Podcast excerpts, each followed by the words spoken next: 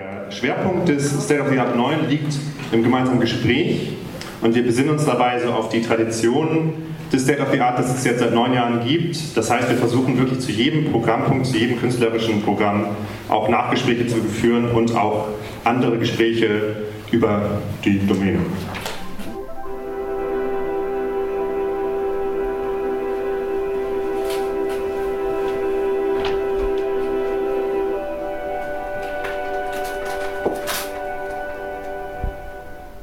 Die beiden haben immer wieder irgendwie Teller vom sag mal, Abstelltisch auf den, auf den Frühstückstisch hin und her bewegt oder auch die Karaffen mit Wasser oder eine Teekanne oder ein Glas immer wieder hin und zurück und dabei das die Musik verändert.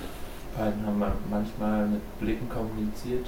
Ja, das waren alles eher synthetische Klänge oder so, also keine Klänge, die ich irgendwelchen Instrumenten direkt zuordnen würde. Und man hat noch eine Stimme das gehört. war von irgendwie einem Astronauten, was er gesehen hat vom,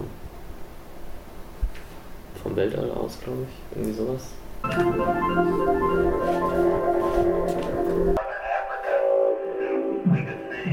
haben, also halt je nachdem, welche Dinge an bestimmten Stellen standen, sich die Sachen Musik aus der Pfanne zum Beispiel Ei verteilt auf die Teller, wodurch sich Gewichte verteilt haben. Das ähm, nimmt eben wahr, wenn man zum Beispiel eine Tasse draufstellt, dann kommt gar kein Licht mehr an den Lichtsensor und also es misst praktisch die, die Helligkeit.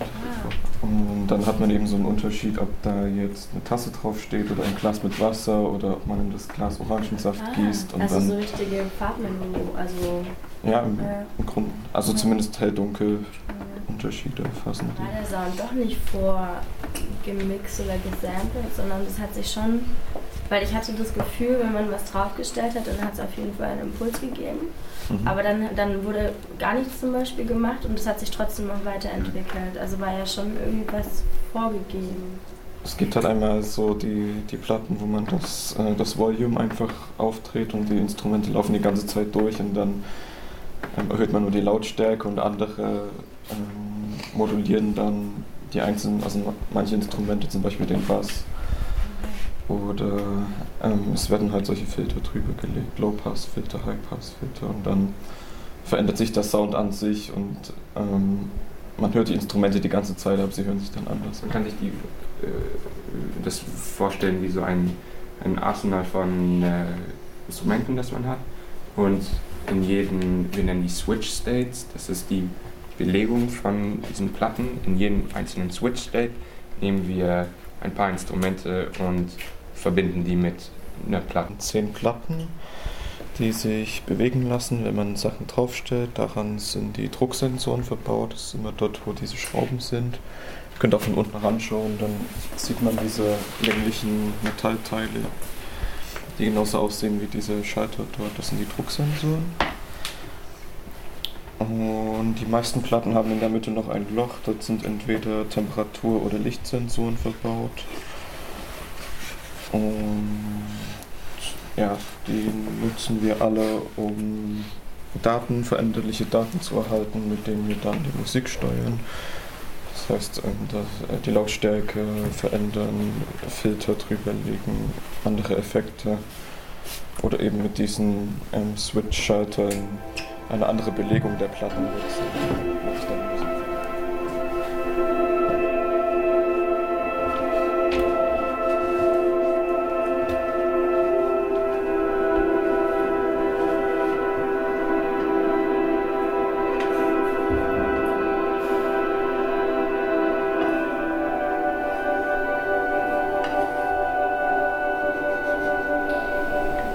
Vater unser im Himmel, geheiligt werde dein Name, dein Reich komme, dein Wille geschehe. bei der Premiere. Also es bestand daraus, dass Tim seitlich und hinter einem Podest stand und so historische Texte vorgelesen hat, gesellschaftliche Texte vorgelesen hat und das Ganze so ein bisschen kommentiert hatte.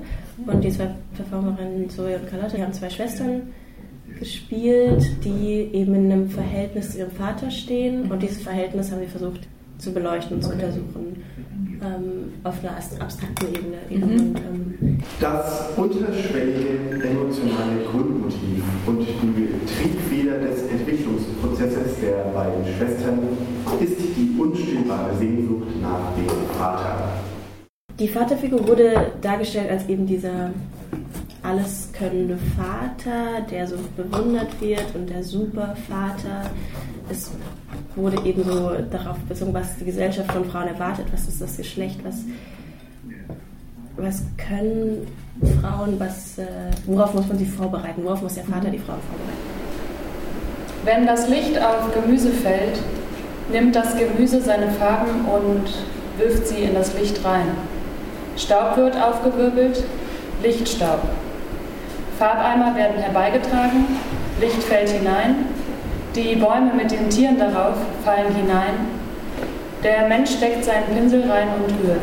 Selbstverständnis, dass der Vater auch schwach ist. Mhm. Und gerade wenn man das merkt als Kind oder als, als Tochter, wie auch immer, das dann nochmal so einen Ruf auch bringt in der eigenen, im eigenen Lebenslauf.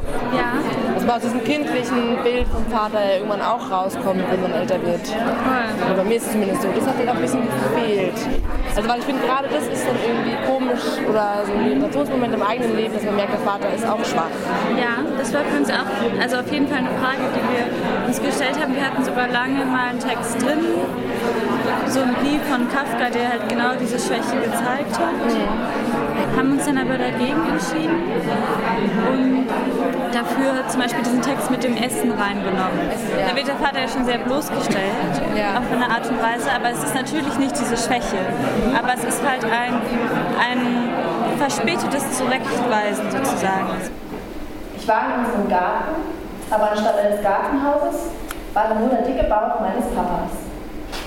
Ich habe aber dringend die Forke gebraucht, um den Garten umzugraben. Deswegen habe ich mal geguckt, ob ich doch irgendwie in das Gartenhaus oder eben in den dicken Bauch meines Papas gelange. Eine Fettspalte lag am Boden herum und ich habe versucht, sie anzuheben, aber ich war zu schwach.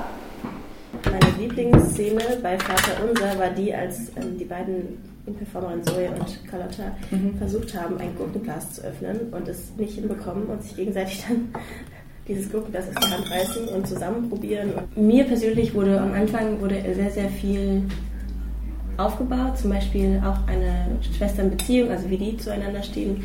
Und ich finde, das wurde viel, also wurde auch viel fallen gelassen, was dann am Ende gar nicht mehr wichtig war. Ein Nachgespräch, das auch super spannend war, da haben wir so das Publikum hat so kleine Zettel, Post-its bekommen und Stifte. Und man konnte all seine Gedanken zum Stück aufschreiben und auf die Bühne kleben, wo man sie kleben will.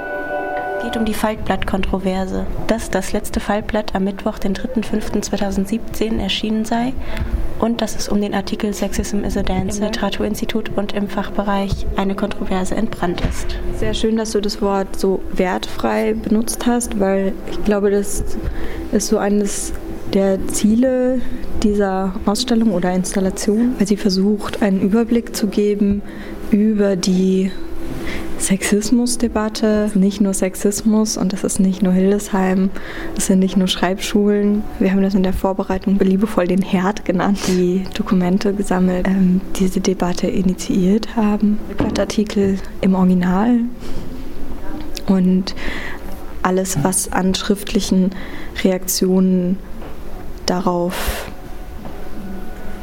produziert wurde. Der Raum ist so eigentlich eine Einladung, umzugehen und zu lesen, sich damit auseinanderzusetzen, was wird da gesagt oder was wird vielleicht nicht gesagt, wie wird das Das ist ja gesagt. alles passiert schon. Das ist eine Dokumentation von den ganzen schriftlichen Dokumenten, die hier veröffentlicht wird. Und jetzt gibt es aber eine Wonderwall, an denen neue Stimmen gesammelt werden, neue Meinungen. Ich wünsche mir weibliche Schriftstellerinnen, die ganz selbstverständlich in Seminaren behandelt werden. Warum sollen Beschuldigte gleichberechtigt mit Opfern geschützt werden. Wie oft passiert es, dass Beschuldigte zu Unrecht einer Tat beschuldigt werden, versus das Opfer keine Gerechtigkeit erfahren? Warum gibt es Chicklit, aber nicht Dudelit? Warum sollten sich alle mit den männlichen Protagonisten identifizieren können, aber nur Frauen mit weiblichen Protagonistinnen? Ich wünsche mir, dass vor allem mit Kritik wertschätzend dass Kritik wird. der wohlwollenden Erkenntnis und nicht der Einschüchterung dient. Nicht die kritisierende Person, sondern die Kritik sollte im Mittelpunkt stehen. Ich wünsche stehen. mir, dass sich gegenseitig zugehört wird. Das heißt, auch Positionen zulassen, die nicht der eigenen entsprechen und sie nachvollziehen, sensibel auf Erfahrungen zu achten und Argumentationen zu erkennen.